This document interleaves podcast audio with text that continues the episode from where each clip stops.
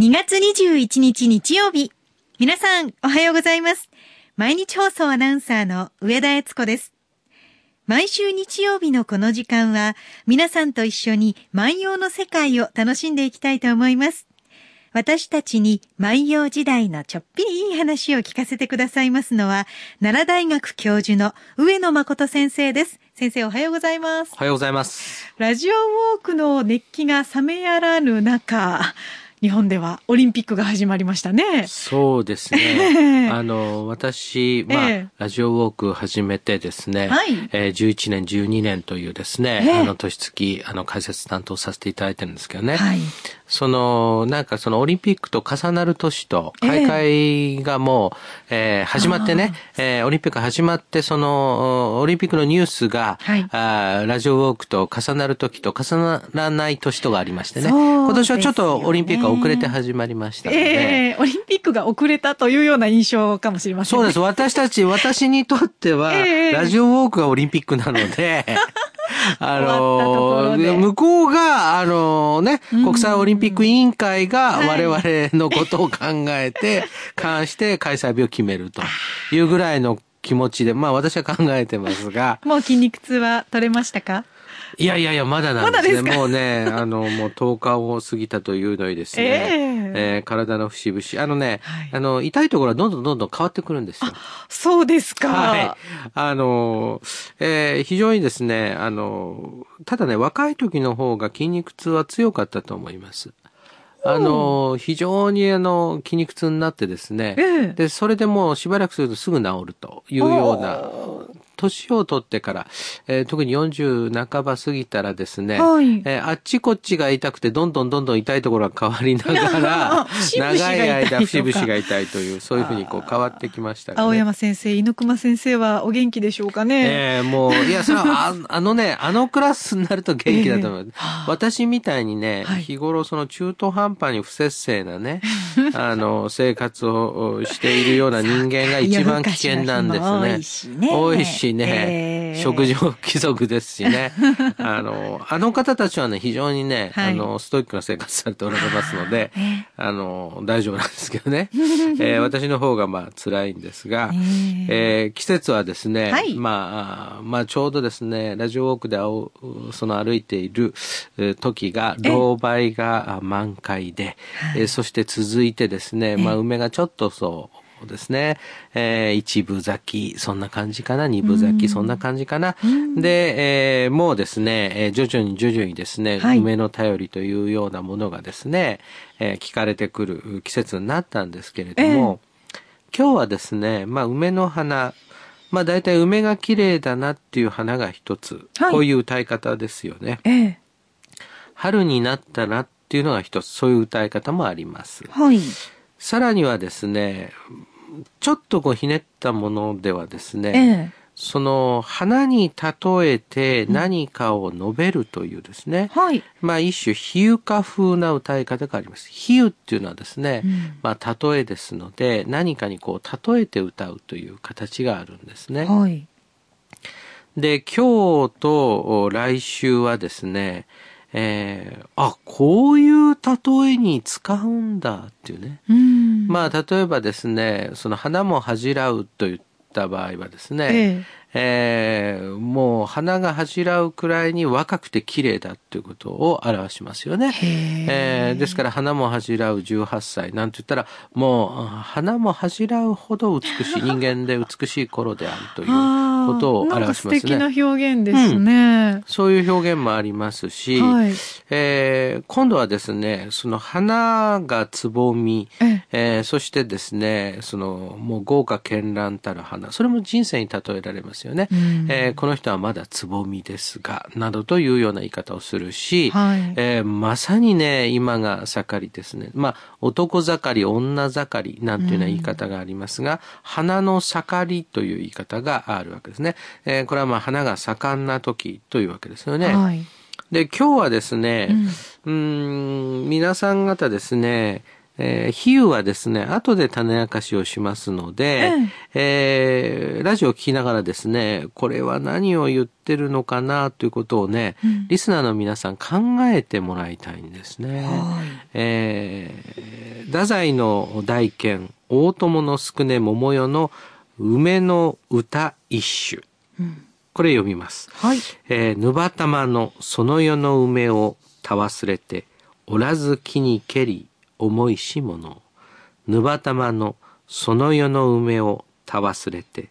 おらず木にけり思いしもの。うん、どうですか。夜の梅という言葉が出てきましたね。うんうんうんうんうん。で、それをた忘れてっていうのはですね、はい、忘れるに接頭語のたがついた形、えー、ですから忘れてしまってってことですね。はい。おらず木にけりですから、うん、おらずにやってきたですね、えー。おらずにやってきた、思いしもの、思っていたのに。ということはこの思いしものの具体的な内容というのは、うんえー、あの梅を、えー、折ってね持って帰ってこようというふうに思っていたのだが、はい、おそらく何かで忘れたんですね、うんえーまあ、例えば話に熱中していた、はい、お酒を飲みすぎた、うんえー、そういうようなことがあって、あああの梅をねえー、折ってね家に持って帰ってくればよかった、そういうふうに自分を思っていたんだからという歌ですね。なんか後ろ髪引かれる感じですね。後ろ髪引かれる感じ。あー、スーパーの入り口に特価品が出てて最後に買おうと思ってたのに忘れて帰ってきちゃったわ。ありますね。色気がありませんね、これだと。ありますね。えー、それとか私なんかあの最近あのお使いに行ってですね、はいえー、これ電池を買わなきゃいけない、電池を買わなきゃいけないと言いながらですね、ふっとですね、うんえー、あれ、えー、今日はこういうようなやつが出てて、いちごが美味しそうだなんてですね、いちご買ってきてですね、電池を忘れてると。他に気を取られるっていうことがありますよね。あります、あります、あります。うん、あの、やっぱりそういうことがこう、だんだんだんだんこう増えてくるんですけどね。はい。でもね、最近はね、考え方を直してですね、ええ、いやいや、それが人生だと。前向きです。人生っていうのはね、当初の目的を果たせる人なんていないんだっていうようなね、そういうふうなことを考えるように思うんですが。臨機応変の極み。臨機応変。でもね、この人はね、ええ、帰ってきた後にね、追って帰ってきたらよかったなぁ、と思ったんですね。はあ、うん。それだけ何か、素敵なものを見つけた、うん、魅力的なものを見つけたのに、うん、なんで持って帰ってこなかったんでしょう。なんで持って帰ってここれはね、うん、歌っていうのはさんじゅういちもじしかありませんので、えー、書いてないんですね。ただですね、はい、この夜の梅というものをですね、うんうん、女性に例えるともう答えはおのずと分かってしまいますね。あら。うん。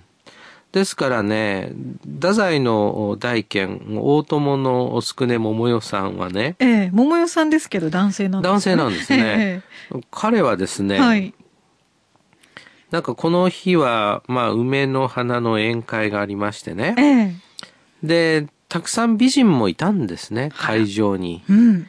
で、その世の梅をた忘れて、例えば声をかけて帰ってこようと思っていたにもかかわらず、はい、例えばまあ別の女性がお酌をしてくれていたので、その女性と話していた、うんはい、ということもあるし、えー、誰かですね、上役がですね、横にいてですね、えー、ずっと話していたので、その女性のもとに行けなかったということもあるかもしれない、うんうん、でも家に帰ってきてみるとね、もうあの女性とね、もう一回一回会うことできるのかな、会えないかもしれないなっていうね、えー、おらず木にけり思いしものをですね、えー、思っていたのにねということになるわけですね。あ、じゃあもう女性に声をかけるっていうのを、その梅の花を折って持って帰ってくるって例えるなんて、なんだかちょっとエッチですね。まあその非常にですね、ええ、意味深な歌ですよね。ね、その梅の花をたおるというのはですね、はいえー、手に取るっていうことが一つでしょうし、もう一つは自分のものにするということがですね、あの比喩の中では内包されてしまいますので、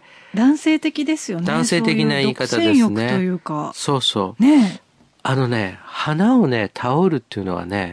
えー、やっぱりその自然界にある花っていうようなものを自分だけのものにするっていう行為ですよね。はい、だから、あれはね、独占欲の象徴ですよね。うん。だからこう花を花としてこうみんなで鑑賞しようっていうんじゃなくて、ね、自分のものにしたいっていうことでしょ。うんこれね、うん、最近発売されたですね、はい、えー、渡辺淳一先生の告白的恋愛論、えーえー、の中にですね、そのかつてのですねダンスパーティーダンスホールの話が載ってるわけですね、えー、はい。でこれちらりと私あの読まさせていただいたらですね、はい、えー、そのまあその曲が変わるとですね、えー、その女の子のところに踊ってくださいというふうに言いに行く、はい、でそうするとですね、まあ、一人目、えー、言いに行くと疲れているのでと断られた、ね、はい、で二人目の女性に、うん、この申し込むとですね、また疲れているというふうに断られたはい、で、えー、さんにんめの女性にまた申し込むとさんにんめの女性はなぜか不機嫌な顔をした。へー、えー、よにんめの女性のところに行って踊ってくださいと言うと殴られた。もう私に声をかけに来たのよにんめじゃないって分かってらっしゃる。こう見てたわけですね。うん、よにんめ。だから最初だったらね、ええ、そのプライドが許すけれども。そうですよ。一番に来てくれなきゃ。一番に来てくれなきゃ。そうするとね、うん、これはまあ私、えー、そうですね、ちょうど私が大学に入った頃、ええ、まだね、ダンスパーティーっていうのは寮などであったんですね。で、その時にはですね、当然その曲が変わると次の女性のところにですね、踊ってくださいと申し込まなければいけない。ませんので、はい、その踊りながらですね、男も女も次は誰にね声をかけようかというふうに、まあお互いにその視線の方はですね、遠く離れたところに行っているってことがね、はい、まああったんですね、あったんですね。それがなかなかこう面白いところでありまして、器用にこなさなきゃいけません、ね。器用にこなさなきゃいけません。これね、器用にこなさないとね、なんていうのかな、その一種ね。はい、会場全体がね、はい、だんだんだんだんね、先になってくるんですよね。それこそ獲物を探すみたいな、目に見えてくる獲物を探すみたいな感じで、その見えてきてしまうっていうのが一つだしね。ね、えー、もう一つはね、何かっていうとね、うーん、そのね、男性同士も気まずくなる確率が高いし、女性同士もね、こう気まずくなる感じがある。で、そこをね、うまくほぐすのがね、やっぱりね、司会者の役割、ね。ああ、ああ、司会者全体を見渡しながら、司会者っているんですね、います、います。あの、司会者がいてですね、あの、なるべくね、はい、あの、多くのね、方々とね、踊るチャンスをね、えー、こう、共有するのがこの場ですから、とかね、いうような方とかね。そんなお役目お上手そうですね。まあそういうのもあるしね、あの、あ, あとね、あの非常にやっぱりね、あの気が利く人ほどね、えーまあ、壁の花というんですが、はい、あの、お声がかからないその女性 の, の人をなるべく誘い出すっていうね。あの、で、そういう気遣いができる人ってこれがモテるのかな。難しいな。そうなの、そうそう。ストレートに行くだけじゃダメ。そう、そういう人がね、えー、あのね、まあ僕は思うんですけどね、その恋愛といえども一つの気遣いなので、うん、あの、その、すべて、例えばですよ、もう容姿が非常に綺麗である、はい、背が高い、えー、プロポーションが美しいっていうことも非常に重要なんですが、はい、基本的に長くいるってことになると、えー、やっぱりその人はお互いに気遣っていくわけですから、うん、やっぱりその気遣いが上手い人ってやっぱり最終的にはモテるんですね。うん、で、僕はね、これ思ったんですけどね、えー、その、太宰の大賢、大友の宿根桃代はね、ええ、うーん、まあ何らかの理由で声をかけることができなかった。これ悔しい。うん、でも悔しいけれども、悔しいということをですね、はい、まあ一種、うん、歌にして、ちょっと自分で自分を笑えるようなところがあるんで、うん、これ僕ね、余裕あるなと思ったよね。あ、もしかしたらじゃあそういう、あの、宴会の場では、気遣いをし続けていて、で結局お目当ての女性には声をかけ忘れちゃったなみたいな印象でしょうか。そう思う。あの、そう思いたいね。あの特に私は あ, あのあのねえっとまあ結局ね、僕はね、えー、この年までね、あのモテることがなかったのはね、やっぱり全体のね幸福を願ってねあのバランスを取り続けた結果ね、えー、あの自分はね、はい、のその望まないのに草食系にならざるを得なかったのかな本当は肉食系なんだけれどもねっていうふうにこう思うんですがじゃあそういう方は陰でモテているってことですよねと思いますと思いたいだからねこれねあの、はい、そういうふうにこう思いたいわけよ、えー、あのこの歌の作者をねなるほどあの全体的にこう見るとね、えー、あの男子寮女子寮のね、はい、寮長っていう人がいるのね、えー、その人が今度はね女子寮の何々寮と男子寮の何々寮で、うん、合同ダンスパーティーをやりましょうっていうふうにやるわけですだってそういう人はだってそういうパーティーですみんなからこう押されて、うんえー、そういうようになってそれでね結局その費用をどうするか、はい、どういう会場でやるかというようなこともあるわけです、はい、それともう一つはですね僕はねあの未だに忘れられませんけどね、ええ、ネクタイの結び方、はい、これはねダンスパーティーに出るために習いましたよですから私はなんかネクタイしてくんだネクタイしてました初めてネクタイしましたじゅうきゅうさい で, でこれねあの多分私覚え間違いでなければウィンザーノットっていうですねあのその結び方を習ったってそれ以外私習ってませんのでだから私のそのネクタイはそのダンスパーティーに初めて出る日のですにですね、はいはい、学習院の先輩からこう習ったそのまあこれ富士山って言うんですけどねっていう人から習ったのをそのまま踏襲して現在に至っているさんじゅうねんかん結んでるという先生この歌を読んだだけですごく青春時代の思い出が次々思い浮かんできたような感じですねちょっと私それを語りすぎましたね今日はねあのびっくりしたほど、えー、でもね湧き出てきたんでしょうね湧き出てきましたあのこの感覚ってね、えー、あるなっていうかね、はい、あの私をノーベンにさせるだけのですねあの世界ですよ、ねうん、刺激を受けた歌なんですねそうです ね, ねでもね万葉集学ぶってことのね、ええ、究極はここなのかな、うん、我が事のごとくにですよねそんなことを思いながら聞いてください、はい、ぬばたまのその世の梅をたわすれておらずきにけり重いしものぬばたまのその夜の梅を忘れてしまっておらずに帰ってきた思いは残ってているのに今日は牧野さんさんびゃくきゅうじゅうにばんの歌をご紹介しました読む方によってはもしかしたら全く違う解釈をされている方もいらっしゃるかもしれませんよね。そうかもしれません。また、えー、先生に聞いてみたいことや私の解釈はこうですなんていうメッセージもたくさんお待ちしております宛先はこちらです郵便番号 ごーさんぜろ はちさんぜろよん 毎日放送ラジオ上野誠の万葉歌歌ごよみの係までメールアドレスは歌ごよみアットマーク エムビーエスいちいちななきゅうドットコム ですそれではまた来週お会いしましょうさよならさよなら。